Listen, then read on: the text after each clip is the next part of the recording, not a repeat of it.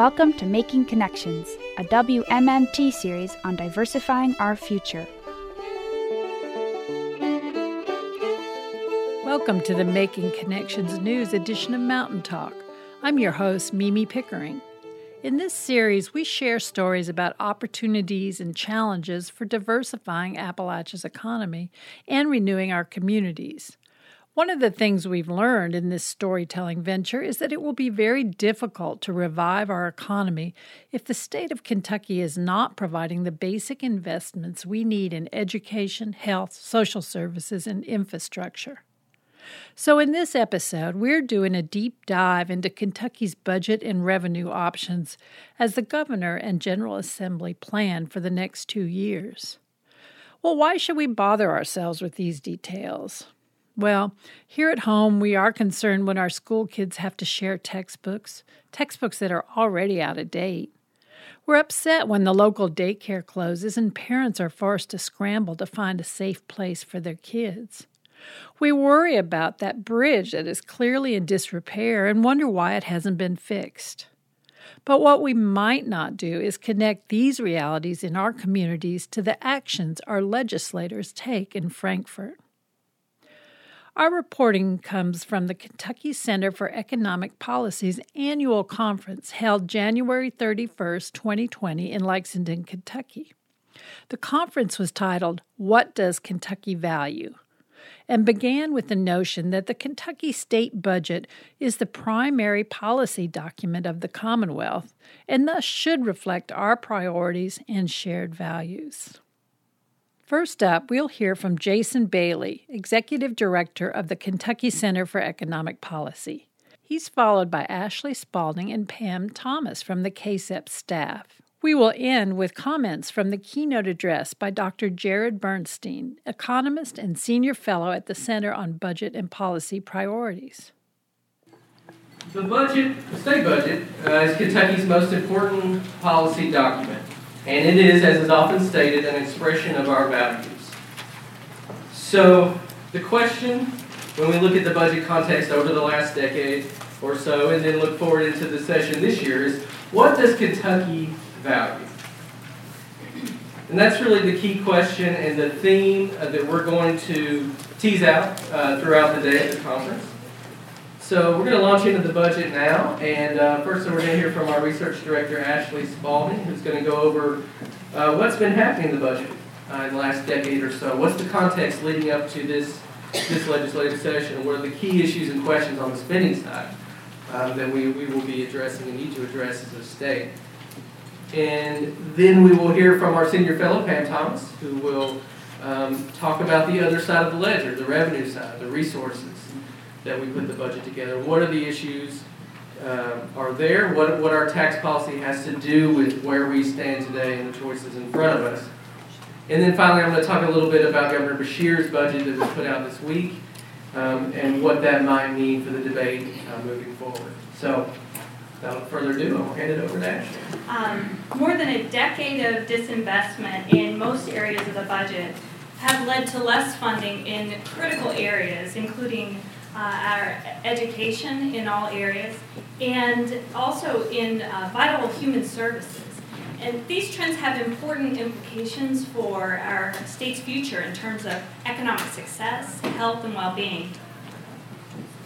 Education is the largest portion of the budget, and it's one of the most important investments that a state can make. Yet, Kentucky has been cutting all aspects of public education, um, and, and these have been significant cuts. Funding for K through 12 education through the SEEK formula, Support Education Excellence in Kentucky, um, has been declining, um, including in the last budget, despite what you may have heard. Um, one of the ways of talking about these cuts is that total SEEK dollars per pupil um, have been declining in inflation adjusted terms by 13% between 2008 and 2019 when inflation is taken, uh, I mentioned that, um, ranking as fourth worst among states. Another issue that often comes up is the uh, what is called the base per pupil guarantee that you, you hear a lot about. That's a portion of SEEK that gets a lot of focus. And it was at its highest in the last biennium at $4,000 per pupil. And a lot was, was made of this, you know, it's historic levels. However, we've really been working to, to point out that these are state and local dollars. And if, if you look at the, at the slide and, and, and think about this, um, the state portion of the per pupil guarantee has been declining, and the local portion has been going up. Adjusted for inflation, this is a 22% cut since 2008. So we say these are not historic levels, uh, historically high levels, these are historic levels of cuts to the base per pupil guarantee. An additional part of SEEK, an important part of the budget, is the, um, the, the cost of transporting students to and from school. And the state, uh, by law, must provide 100% of what are considered to be the, the estimated qualifying costs of this. But since 2005, the state has not been putting in their portion. And so it has fallen on the local school districts to come up with those funds because our kids still need to be transported to and from school. Um, and so in 2019, just 66% of these costs were covered by the state. And this is putting a lot of pressure on local school districts. Primary and secondary education programs not funded through SEEK uh, have also been cut in the last budget, zero funding for instructional materials and textbooks, zero funding for teacher professional development. Important programs like extended school services, which includes after school, um, that program was cut as well. And there was a bump in the last budget to the, the critical program, uh, Family Resource and Youth Services Centers, or FRYSCs. Um, but when you adjust for inflation, you look back to 2008, that's still a 15% cut. Um, so that was an important bump, but um, in the scheme of things, we're still underfunding. These cuts are putting incredible pressure on our local school districts to either come up with the funds to cover um, these important um, services and salaries, or to make cuts to staff and make cuts to programs, or to do a combination of both. And a couple of years ago, we surveyed local school districts. We surveyed superintendents, and we asked them what the impacts of cuts and funding freezes have been um, since 2008. And, we asked them 2008 to 2017. And what we learned is that these cuts are having really harmful impacts on our kids in classrooms. And um, here are some of the ways highlighted districts are offering, are providing fewer instructional days They've reduced student support such as after school, summer school, and intervention programs. Art and music programs have been uh, reduced or eliminated. Uh, reduced special education services, career and technical education, health services spending. Districts have begun to charge uh, instructional fees and extracurricular fees, or if they already had those fees, then they're increasing them to, to try to, to cover costs. Um, districts have also reduced staff, um, been unable to give needed raises, and more. And many districts are overwhelmed by the uh, school facilities needs that they're facing. And funding inequities are worsening. As the funding gap between the poorest and the wealthiest school districts is growing. And we're just past the 30th anniversary of the Rose decision that resulted in the Kentucky Education Reform Act, or KERA, that Kentucky's known for to, to create equity, funding equity in education and advocacy. And this graph shows we're nearly back to pre-KERA levels uh, in terms of our funding gap. And this happens because as there's increased pressures on local school districts to come up with the funds the, because of the state budget cuts, that the poorest communities are disadvantaged because even if they uh, raise property taxes the same amount as a wealthier district, it's not going to result in the same amount of, of revenue. And Kentucky has lost ground on academic achievement measures um, in recent years as well. Our investments in early childhood education are also underfunded. Our uh, child care assistance program remains inadequate, and um, our preschool funding uh, isn't enough either. And, and, part of that is the state only funds um, half day preschool, they don't fund a full day program even though research shows that a full day preschool program has really important um, payoffs in terms of how well kids do in kindergarten and beyond. And so, at the same time that, the, that our state does not fund full day preschool, um, so we see just 40% of districts are then able to provide a full day program. And amidst all of this, preschool was cut in the last budget. These cuts make it hard for the state to reach its educational goals, as investments in education are just so critical, um, not just for education specifically, but beyond, um, to the health of our citizens and to our economy. Um, yet we're also seeing cuts to the state's higher education system, uh, which is making college unaffordable for many. State budget cuts to Kentucky's universities and community colleges over uh, more than a decade have meant these schools are raising tuition in order to make up for some of these cuts. Certainly, even the, these tuition hikes that we've seen aren't covering all of it. The cost of higher ed in Kentucky has been shifting dramatically from the state and on to students. Compared to before the Great Recession, um, Kentucky's public universities and community colleges have actually been um, cut by 35%. They're receiving 35% less from the state in inflation adjusted terms. And as a result, they have reduced faculty and staff, they've cut programs, and they've reduced critical student supports. Also, amidst these funding cuts, we've seen a shift of funds to a performance funding pool. And that's where these funds are distributed based on metrics such as degree completion. And this has resulted in several institutions receiving no performance funds. And those include uh, Kentucky State University, which is, of course, Kentucky's historically black public university, and institutions in the eastern part of the state, including Morehead State University and community college campuses that aren't in this particular table um, in that area. And this is where students are really um, maybe facing some of the greatest uh, financial barriers to, to completing college. According to a report by the Center on Budget and Policy Priorities, Kentucky ranks eighth, eighth worst for college affordability. And the cost of higher education as a share of income is especially high for black and Hispanic Kentucky families due to historic structural barriers to employment, income, and wealth distribution and wealth accumulation. Also, state need-based financial aid just hasn't kept up with the cost of college and some students don't receive the scholarship even when they qualify because the state runs out of funds. In response to worsening college affordability in Kentucky, student debt has also been on the rise. Turning to Medicaid, which is the um, second largest general fund appropriation, it makes up approximately one in six general fund dollars.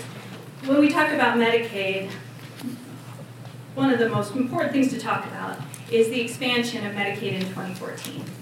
And the federal government paid all of the costs of that for the first three years. And then after that, it's been um, edging up to where uh, later this calendar year, it'll move to the state paying 10%. And it won't move past that. And so going forward, the federal government pays 90 cents for every dime the state puts in for the Medicaid expansion which is part of why we always refer to it. You've probably heard us refer to it as a great deal for Kentucky. Um, it, really, it really is. Uh, it's also a great deal because this investment creates long-term dividends in our economy uh, and well-being as a state, and I'm going to talk some more about that. But first I want to note that are, we're actually seeing a decline in the number of people uh, receiving Medicaid in Kentucky. And, we need to be thinking about that when we talk about the budget. And on the one hand, um, Kentucky's economy has improved somewhat, but the kind of drop that we're talking about here, uh, the, the decline is not explained by this very modest economic growth, and that really needs to be examined on what, what is happening there. I want to say a bit more about why the investment in Medicaid expansion is, is so important. It's helped Kentucky to reduce the share of people who do not have insurance coverage. And our, our state is already seeing health improvements. We have so many more people who are able to access substance use disorder treatment, and uh, the likelihood of, of getting, um, of dying from colon cancer has, has gone down in our state. That these are inc incredible outcomes from the Medicaid expansion. It's also made an important impact on health equity as well. We've seen the insurance gap between black and white Kentuckians narrow. And the state has experienced job growth in health related sectors and economic benefits at rural hospitals as well. Kentucky's human services needs are deeply underfunded. Uh, these supports promote economic security and well being and, and good health across the Commonwealth when they're adequately funded. Waiting lists are long for Kentuckians who need care at home and their community through special programs such as the Acquired Brain Injury Long Term Care Program. But as you can see in this table, there are significant waiting lists. And Kentucky's social workers are still in crisis as the number of children in the foster care system, as you can see in this graph, um, continues to rise. It's driven in part by untreated substance use disorders in our state. The best practice caseload for child welfare workers is 15 to 18 workers, and in Kentucky, our average is 30. Um, and, and in some counties, it is far higher. The Department for Aging and Independent Living has been cut again and again, even as our older population is growing and is projected to continue to grow. So we see waiting lists for programs like Meals on Wheels and, and other ways that these cuts are damaging. And as a state, we're disinvesting in public health at a time when we need to be ready to handle infectious disease outbreaks like flu, hepatitis A, uh, and C, and HIV, and other public health threats.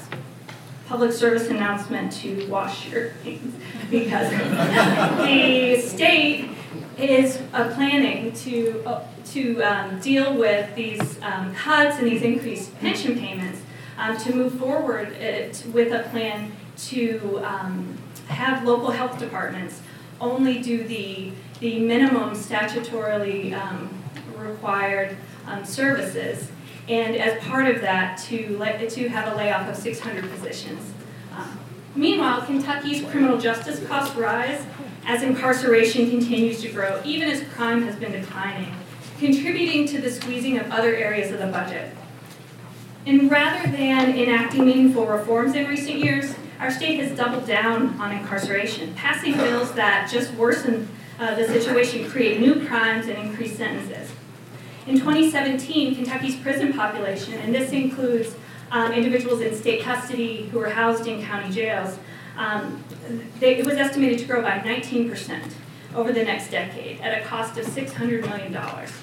And since then, the General Assembly has passed laws that worsen the situation, so that um, projection would be much higher. In this graph, you'll see that um, in 2019, for the for the year, um, it was a total um, it was almost at 24,000 people incarcerated for a felony uh, in our state, and we are now over 24,000 and um, expected to, to continue to grow. This isn't making it safer, and the short and long term uh, harmful impacts of mass incarceration on the health and well being of our citizens and communities is devastating. At the same time, the corrections budget is growing, the entire state justice system continues to operate under severely depleted budgets, including our Department of Public Advocacy, uh, which still faces too high caseloads even with an increase in funding in the last budget. In terms of pensions, um, on our website, anytime Jason uses the word actuarial, we get a ton of web hits. So I need to, need to make sure to use some of the, talk about pensions um, but also because it's uh, retirement security is so important and um, we, this is such a, a, big part of the budget. Um, in terms of pensions, the last budget saw a massive increase in state contributions, especially for the Kentucky retirement system, uh, the KRS state plans. These increases were largely uh, due to sudden growth and investment return assumptions uh, that were made by the KRS board that are among the most cautious in the country um, related to payroll growth and, and investment returns. Along with small increases in the contribution to the teachers' retirement system, the state paid approximately $540 million more uh, for these state plans in 2019 than in 2018, and then continued that investment level pretty much um, into 20, in 2020. In addition to all of this, we've cut the Department of Energy and Environment at a time when water quality is such a concern in many of our communities. And um, other agencies that have experienced round after round of cuts are our Secretary of State, and that impacts Kentucky's ability to protect consumers, oversee fair elections, and monitor how public dollars are spent. KET has been cut again and again, as has the Commission for Children with Special Health Care Needs. The Commission on Women received no funding in the last budget, and our state workers' salaries have remained stagnant for over a decade. So before we hear from Jason Bailey about how the governor is proposing to address um, this long list of budget challenges, let's hear from Pam Thomas about the revenue that we'll have to make improvements. Good morning, everybody. Good morning. And uh, I'm here to continue with this cheery news. Uh, my half is the revenue half, and we'll help to explain in part why we are in such dire straits with the budget half. This is the revenue picture for the upcoming biennium, and it's anything but rosy. The graph shows the actual revenue received in the past and projected revenues for the current year and the upcoming biennium, and as you can see, those numbers are not large. Estimates from the Consensus Forecasting Group for the current year and the upcoming biennium project growth of just 1.3% in 2021 and 1.8% in 2022. And if you look at that, you can see that those numbers really just are not very impressive. And as an indicator of how lackluster the revenue projections are, the estimates for the upcoming biennium represent the lowest level of biennial growth since the consensus forecasting initiative began in 1996. The very slow projected growth is largely due to the tax cuts enacted in 2018 and 2019, which primarily benefit, benefited the wealthy, and I'll talk a bit more about this later. But the receipts from the individual and corporate income taxes and the cigarette tax are all expected to decline over the biennium, and the bump that we got from the sales tax increases is expected to level off. Balancing our budget isn't going to get any easier without major structural revenue changes, and our future looks even worse, which is what this graph shows. In short, revenue consistently fails to meet budgeted needs because of tax policy choices that fail to consider long-term consequences. Because of the legislature's regular passage of new tax breaks and the growing impact of existing tax exemptions, our revenues are actually eroding relative to the size of our economy. Our general fund as a share of total personal income has been shrinking and it will continue to shrink as this shows through 2022. And if you look there on the far end where the dotted blue line is, it would seem like going from 5.9% to 5.6% doesn't look like much. But in an economy of $214 billion, that is roughly 706 uh, million, dollars that we're not going to have to spend just because of the continued erosion when compared to the size of our economy. This is a long-term downward trend. The high point in 1991 reflects tax reform enacted as a result of the Kentucky Education Reform Act, or KERA. And as you may remember back then, the court basically told the legislature that you need to adequately fund uh, education, and so they raised a lot of revenue then. If, we, if our revenues had maintained at that same level as a share of our economy, we currently would have 3.1 billion more dollars to spend.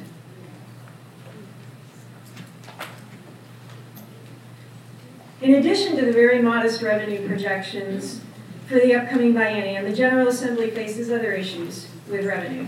Kentucky has a large and growing structural deficit. A structural deficit is essentially when you spend more money than you take in. We spend more than we, than we have to invest during a fiscal year. And because of this, to balance the budget, other revenue sources besides the general fund have to be found. One way the budget has been balanced over the past several years has been transferring funds from restricted accounts that are required by statute to be used for other purposes. The largest transfers over the past few years have been from the Public Employee Health Insurance Trust Fund. And this is the fund where payments by employees and employers are deposited to help pay the cost of uh, health care for state government employees. And during the current budget, the legislature also transferred 75 million in each year from the newly created permanent pension fund to the general fund. Many of the funds used to balance our current budget have been swept for many years, and the governor has proposed sweeping some of these same funds, but he didn't include the Public Employee uh, Health Trust Fund. In addition to the fund transfers, the General Assembly also used something called lapses to bring more money into the general fund. Lapses include the return of money appropriated to the legislative and judicial branches. So in other words, the General Assembly appropriates money to them and then says, oh, but you can't spend it all. You've got to send some of it back to the executive branch to use. Um, so essentially, although the budget is balanced for those uh, agency or those parts of government, it really isn't because they have to send some money back. And so the impact is that they can't spend up to their full appropriated amount. To simply get back to zero for 2021, after using all of the 146 million in new revenues from the CFG production, the General Assembly will need to find an additional 180 million dollars someplace else. And if they hope to address routine cost increases, new agency budget needs, required increased pension contributions, and other necessary expenses, even more revenues will need to be found. Is this a problem that other states are facing? For the most part, no, it's not. Most states have returned to more stable footing since stumbling during their session, but not Kentucky. And in fact, we were recognized by Pew for the third time in uh, three years as one of only 10 states that haven't made progress. So that isn't really a recognition that we appreciate or that is good for us, but it's happened. One other way that I want to just mention briefly that the General Assembly or uh, the government balances the budget is through the use of necessary government expenses or NGEs. And they're interesting because they allow the expenditure of money, but it doesn't appear in the bottom line of the budget. So they essentially create a situation where an enacted budget that appears to be balanced actually isn't because the authorized expenditures, typically without any specific dollar amount, like an appropriation would have for specific expenditures. And two of the areas where they've traditionally used this are corrections overruns and uh, guardian ad litem fees, which are people that represent kids in court. And even though they know that those expenditures are going to happen, they allow the increases to happen as NGEs. During the last budget, more funds were actually appropriated in, in, the areas that have traditionally been NGEs, but they still comprise corrections and guardian ad fees still comprise the largest part of that. And the governor has proposed additional appropriations in the current year to address some of the anticipated NGEs uh, proactively. And then finally, uh, the last sort of piece of evidence that relates to where we are fiscally as a Commonwealth is our rainy day fund. And the lack of resources means that because there simply aren't enough revenues and because we've used Band-Aid and one-time short-term fixes to balance the budget, our budget reserve trust fund, which is also referred to as the rainy day fund, has suffered. The purpose of this fund is to have resources on hand uh, for unanticipated expenses and to provide funds if receipts come up short, particularly in the case of a recession. States typically save money during economic expansion, so resources are available for recessions. And the targeted amount of the rainy day fund balance in Kentucky is a minimum of 5% of the general fund. And as you can see, we haven't been anywhere near that for quite a few years. Credit rating agencies use the balance in these types of funds in analyzing fiscal health of states, which they use to determine bond ratings. States that are less fiscally healthy have to pay higher interest rates, so it costs them more to borrow money, and this is the case in Kentucky.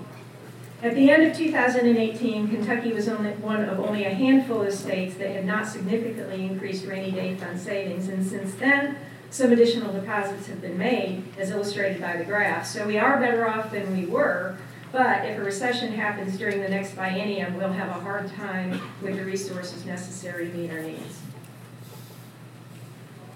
So why don't we have the money that we need in the Commonwealth? We don't have what we need because of year after year of new tax breaks, and this problem will only get worse as we shift reliance from income taxes to sales taxes, like has happened in the last two sessions.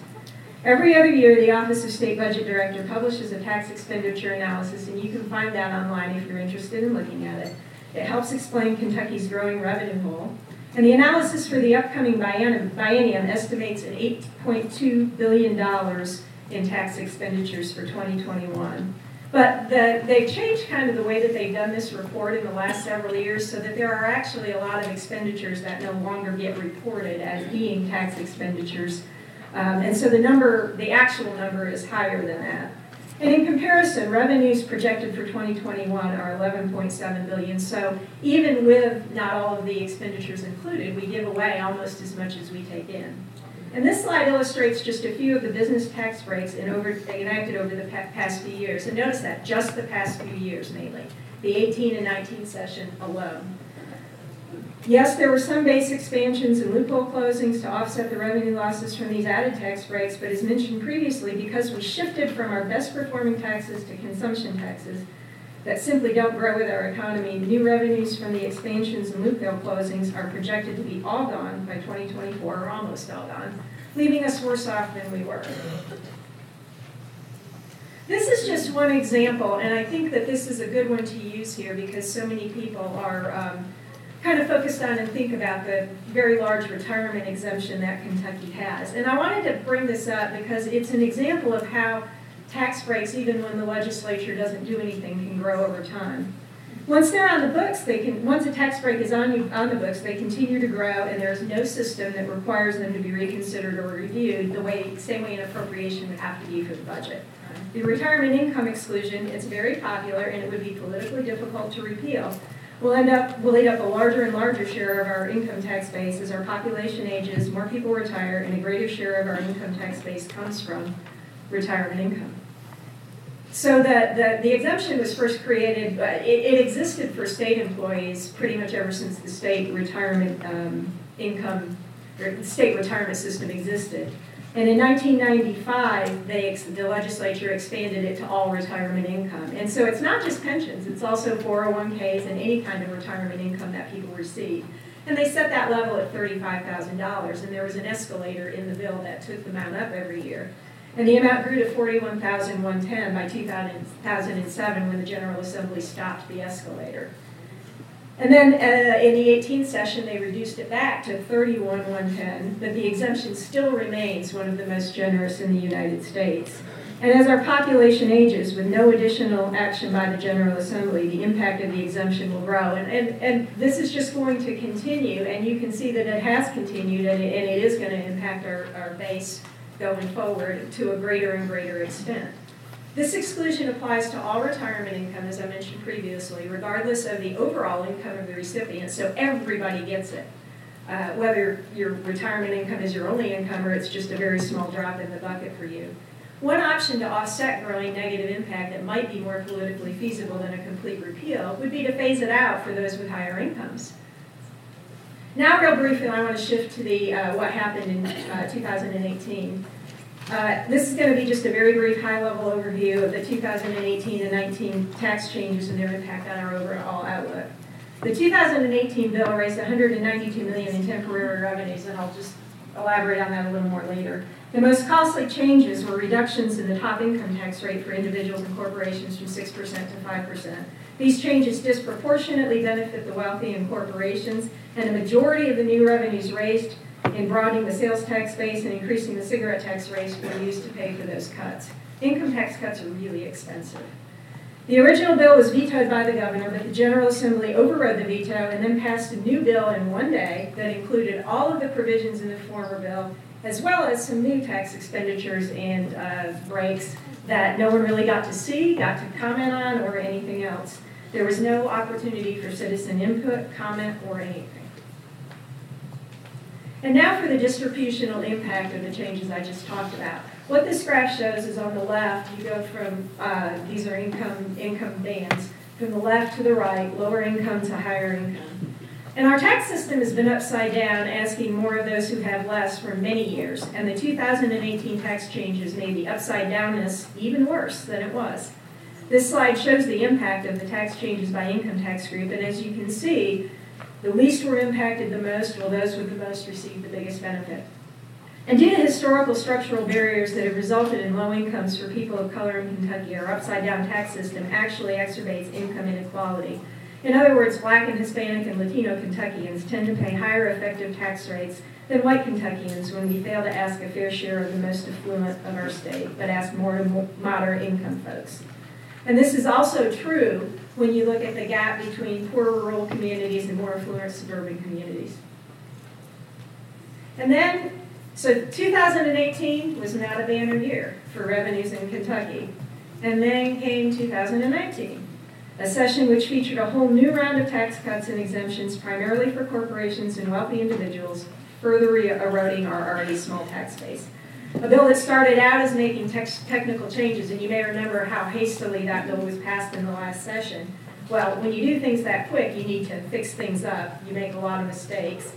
Uh, that bill grew into this very costly behemoth that will only grow over time. The biggest beneficiaries in 2019 were by far the banks. They're going to get a 50% tax cut, estimated, even though they were experiencing record profits and still are, and were among the biggest beneficiaries of the large federal tax cuts.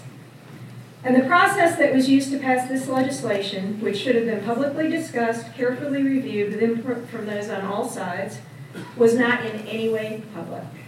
There was never a committee hearing because the changes were added in a free conference committee, and the details of the proposal were not even available to the legislators who voted to approve it at, in writing at the time they did that. A bill coming out of free conference can't be changed by either chamber. It's either an up or a down vote. It can only be voted up or down. They can't do anything after that, and they were in the very last days of the session. Do you see a pattern emerging here?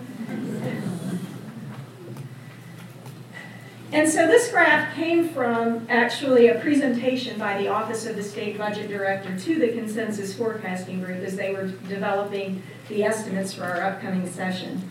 And it illustrates what I just said, that most of the new revenues generated by the 2018 and 19 changes will be gone by 2024. And that was last year considered by the Consensus Forecasting Group. So if this went out one more year, I believe what we would see is there would be no revenues. The claims supporting the shift from income tax, you guys probably remember this if you follow it, to the consumption taxes are that if we reduce taxes for businesses and the wealthy, that they will invest more in the Commonwealth, that more people will be hired, that we will have a lot more jobs that pay higher wages. And that's called trickle down, right? Yeah. So, anyway, as you all also probably know, that hasn't really worked anywhere. And we've talked in the past about Kansas, North Carolina, Ohio, Louisiana as places that have tried this and it hasn't worked. Well, now we can actually add Kentucky to the list. And so if somebody asks you, you can say, well, it hasn't worked right here in Kentucky. So we are now on the list of places that have tried this and it clearly hasn't worked.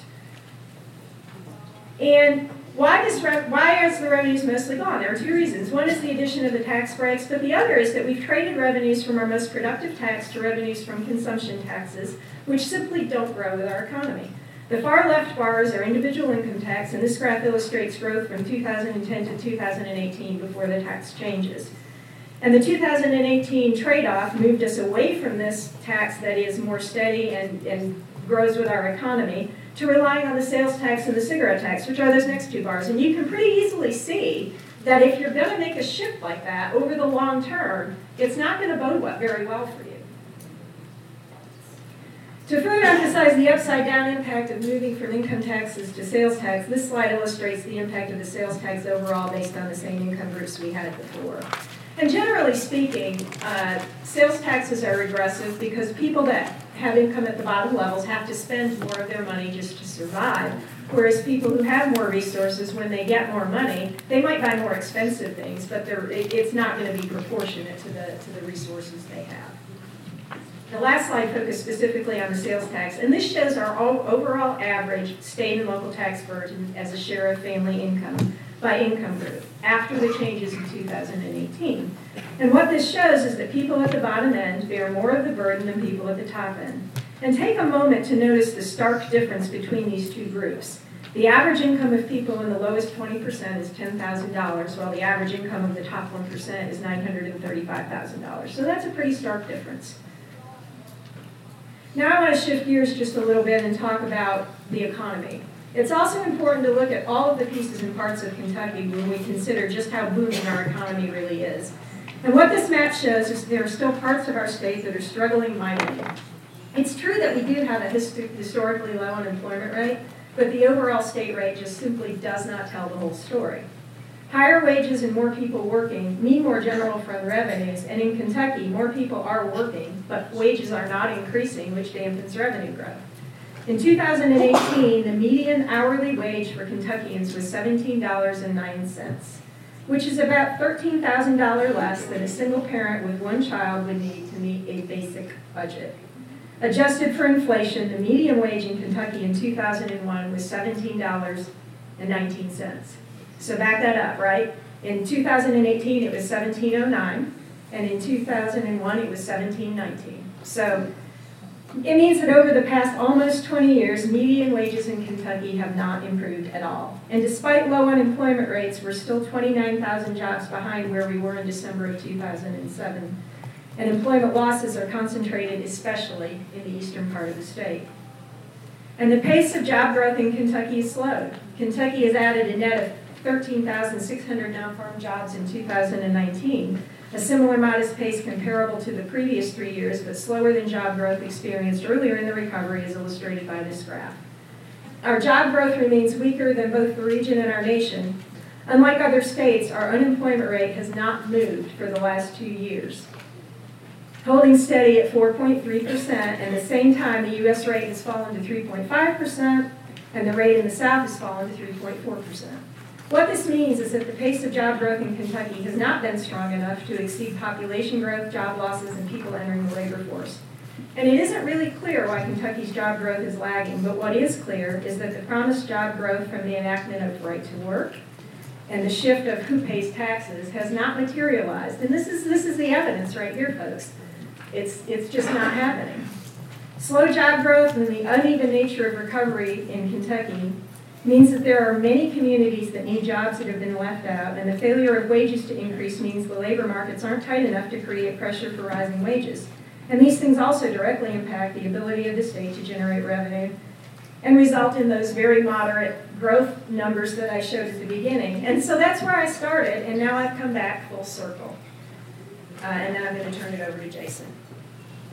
So Governor Beshear released his budget proposal on Tuesday night uh, with his uh, his speech, and uh, by April 15th we have to have a new state budget. So it's going to be fast and furious for a few months here. Reminder that his budget is a recommendation. That is his uh, what he would uh, prefer to see. It is not uh, the governor can't veto a budget, but the, the General Assembly can override um, his veto with a simple majority. The governor doesn't have a, a, a lot of authority here, but I think it's important to understand what the governor put out because it does set down some markers for the debate um, as the recently elected governor. Any changes that are made in the process that harm uh, harm parts of the budget that he had proposed to help uh, will get attention, obviously, and a reaction. So it's important to understand as we move forward.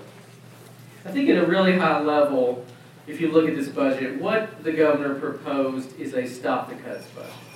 So we have gone over these cuts that have been in, in you know, enacted in, in recent years. Uh, the 20 rounds of budget cuts we've had since 2008. And what he is really proposing, to the extent possible, a budget that stops the reductions. It is not, however, the, the resources are simply not here in this budget to do a what I would call a turn the corner budget, which is to a reinvestment budget, a budget that really sit, puts the kind of dollars on the table to many of these services that would um, begin to change the trajectory in a real way and, and, and make up ground that we have lost. The resources just aren't there in this budget. So I think at the highest level, um, what he did was spread out the resources he had available across the budget in a way that prevents, for the most part, absolute cuts or reductions that we've been used to, and makes modest and targeted increases in certain areas. Uh, but, but in those cases, it is not enough, as you'll see, to, to stop the continued erosion once you take inflation into account of their spending areas. So you're going to hear the number 1% a number of times with 1% more um, in a few places. And just keep in mind, inflation over these two years is projected to run about 2.5%. So 1% would not actually be enough to keep up with inflation. So what does he do? There were some have-tos in this budget, corrections, Medicaid, uh, health insurance, other things that had to be done. What did the governor choose to do with the resources he had? Um, this is one way of looking at it. Where did the dollars go in, in, in basic order of priority? And you can see that the teacher raise um, was, in, in essence, uh, the top priority. It, it, ranks at number one. This support of the pensions of these quasi-governmental organizations is really the second, at about $50 million. Um, the, the small increase for SEEK, uh, K-12 is, is third, then you see the social workers coming in, and then the 1% raise for state employees. So again, these aren't big amounts of money, um, but we're spread out, and it will be interesting to compare this table to what the House and the Senate will propose in their budget. Which of these get reduced and what goes up, uh, once they look at it, will be a, a really telling part. As you might guess, um, you know, this budget's not been met with great acclamation by the legislative majority. They will certainly have their own approach to the budget. Um, but they will have to grapple with the priorities that the governor laid out, as I said earlier, and, and describe why what they want to propose to do is better than what the governor wants to do. The first and, and you know I think the biggest question is will there be revenue? The governor proposed at least some revenue. It's part of how you make the things possible. Um, but uh, you know which of those things will be agreed to, or, or what revenue options, if any, does the legislature come up with, and if so, from where and how much is a big question. And if there's not revenue, uh, where will there be cuts? Um, and how will the public react if more cuts are put on the table? We, two years ago, was, uh, there was a lot of conversation in the state about cuts. And a lot of, and you can remember that there were big protests. How will people react if cuts are on the table this time, or if money doesn't go to certain things that um, are being proposed? And on the revenue question, I think the question is not just will there be revenue generated, but will there be cut, tax cuts, tax credits that Pam talks about. There has been every legislative session. So will we end up at the end of the General Assembly with less money than we have today? That seems like, given all this information, that that wouldn't be uh, prudent. Uh, but it's happened, and I think we should fully um, be, be aware and concerned that it could happen again. And if so, what are the implications for the budget? So those are some of the questions we have. You just heard conference presentations from Jason Bailey, Executive Director of the Kentucky Center for Economic Policy, and before that from Pam Thomas, Senior Fellow, and Ashley Spalding, Research Director at KCEP. We conclude this show with selections from the keynote address by Dr. Jared Bernstein. Bernstein is a senior fellow at the Center on Budget and Policy Priorities and has worked at the White House and Labor Department under Democrat administrations. So I'm an economist, and when I talk about the economic landscape, uh, I can get both a little nerdy and a little excited uh, because I think there's some very positive things happening here. Uh, this may seem like a difficult time to be talking about um, you know, positive developments uh, in the economy, but at least in terms of what we've learned about how economies work over the last 10 years, uh, there's been some very important advances. So, one of the things we've learned is that the unemployment rate can fall a lot lower than most economists thought without triggering inflation. Now, this may sound obscure or have distant and maybe uncomfortable memories of Econ 101, but the idea among economists forever, and I'm not just talking about um, you know, academics. I'm talking about people who made policy, people who pulled the levers that determined outcomes in the overall or macro economy. Uh, was that if the unemployment rate got too low, inflation would take off and uh, you'd pay a very steep price in terms of accelerating inflation for having such low unemployment. Now, again, that may sound sort of abstract, but what it meant in practice was the unemployment rate was never allowed to get low enough to give working people the kinds of opportunities they need. Someone with less than a college education, especially someone with a high school education or less, if you're someone who's a victim of racial discrimination or immigration discrimination, you depend on a very low unemployment rate. And because of this misguided notion that I'm describing, uh, the, fiscal, uh, the monetary authorities, the central bank, never let the unemployment rate get low enough. And the reason was because they were convinced that inflation would start to spiral. Well, over a year, for about two years, the unemployment rate has been in a territory where the authorities would have told us years ago can't go there. Unemployment's too low. It's going to jack up inflation and shut down the whole game. Inflation's not done squat. Inflation's just ticking along. In fact, we learned this morning that inflation over the last year was 1.6% of this particular inflation gauge. The point is that we can sustain much lower unemployment rate than was commonly thought, and economists even mainstream economists now recognize this, and that's, that's very, very important to our work and to the people that we're trying to help because it will create more opportunities in the job markets. And in fact, there are more, uh, more there, there are a lot more jobs uh, in, uh, in, in, the job market these days than many people thought would be the case. And while there are, of course, pockets, including, uh, I'll show you, uh, pockets here in Kentucky where people don't have enough work, I think, at least at a national level, I can say I don't think we have as much a job quantity problem as a job quality problem. And there, somebody said to me the other day, gee, Jared, is it even possible that we could have good jobs, good quality jobs for you know, non-college educated workers, or do we just have to write them off? Well, of course, my answer is absolutely not in a million years write them off. Uh, there is a fourfold path to decent quality jobs. Full employment is key. By the way, Dr. King, whose birthday it was the other day, I always think of this on his birthday, he got this. And, and back in the, you know, the, the, the March on Washington, uh, that, uh, uh, where Dr. King gave his famous uh, Dream speech, was actually called the March on Washington for Full Employment and Civil Rights. Full employment was in the title. This is a placard that uh, was passed around that people carried that day. And I just love this equation civil rights, which is what Dr. King was fighting for, a fight that obviously goes on today, plus full employment equals freedom. So full employment was recognized as a key part of the solution to uh, uh, the problem that we're uh, faced in terms of uh, improving the quality of jobs because full employment gives lower wage workers more bargaining power. But it doesn't give them enough bargaining power. For that, they need uh, collective bargaining power. And here we face challenges like right to work, or I call it right to work for less, labor standards, work supports, also a critical component of, of changing our job quantity uh, uh, surplus into a job quality surplus.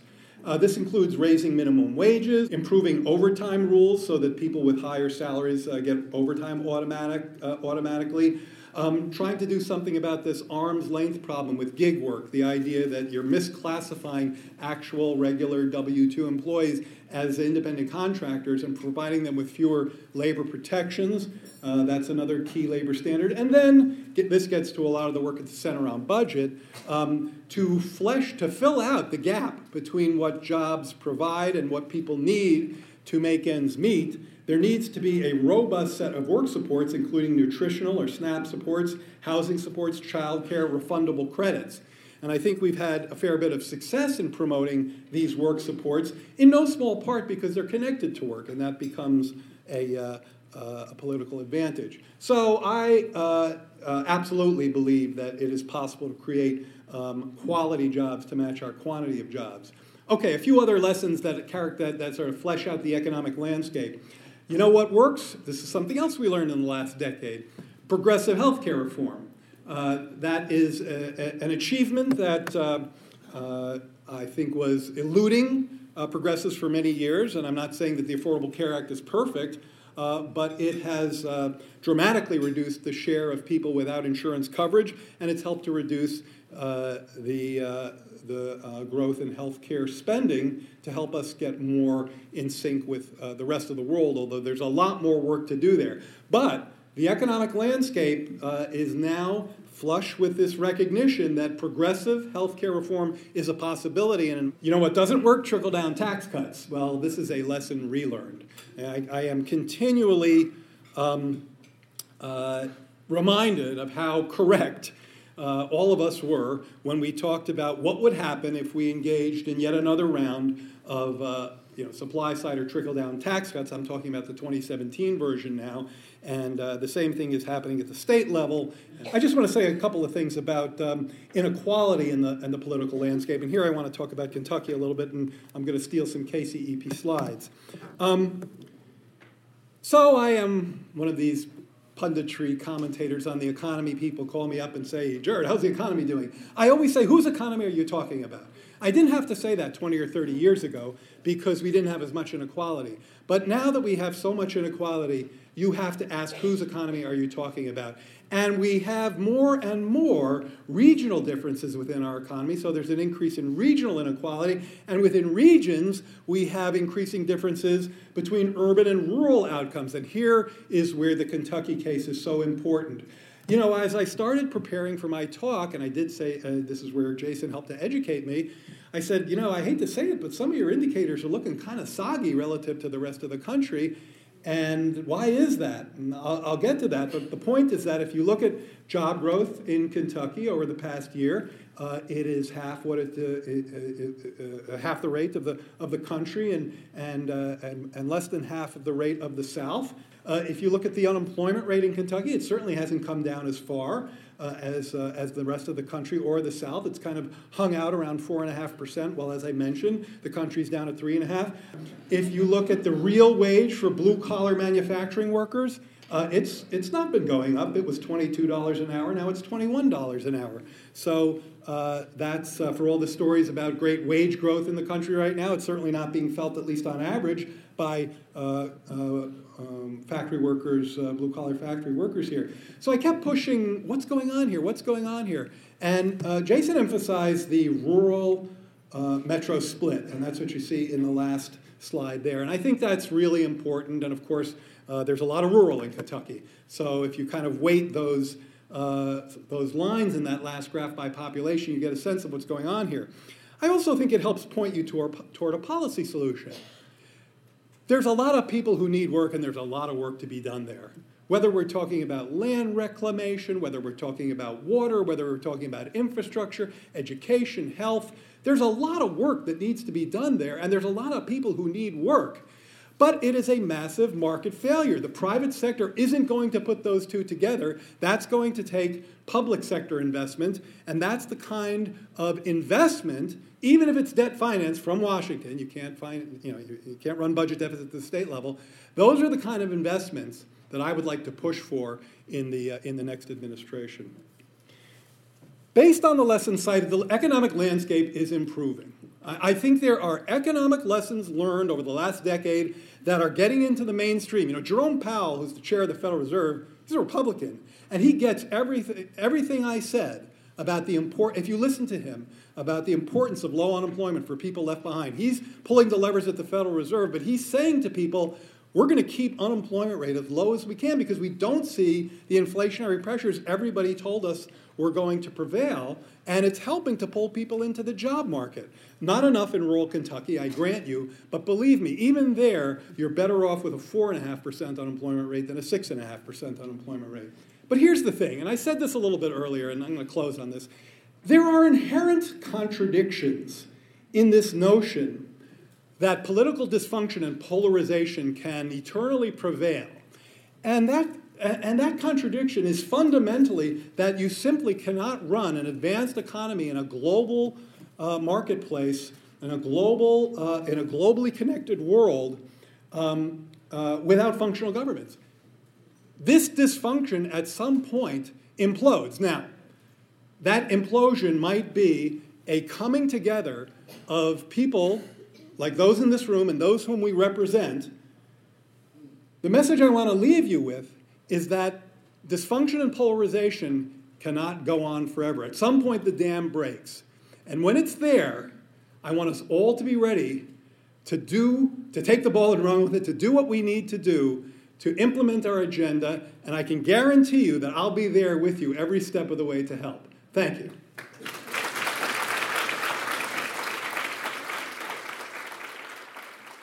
That was Jared Bernstein from the Center on Budget and Policy Priorities, speaking at the Kentucky Center for Economic Policy's 2020 conference. The report, What Does Kentucky Value? a preview of the 2020 through 2022 budget of the Commonwealth, is available at the KCEP website. That site is kypolicy.org. The report includes many of the graphs referred to in the presentations. We welcome differing opinions, and if you would like to comment on this or other shows in our series, please email makingconnectionsnews at appalshop.org. Our stories are available on most podcast platforms and our website, makingconnectionsnews.org. This is your host, Mimi Pickering. You've been listening to Making Connections News on WMMT. Thank you.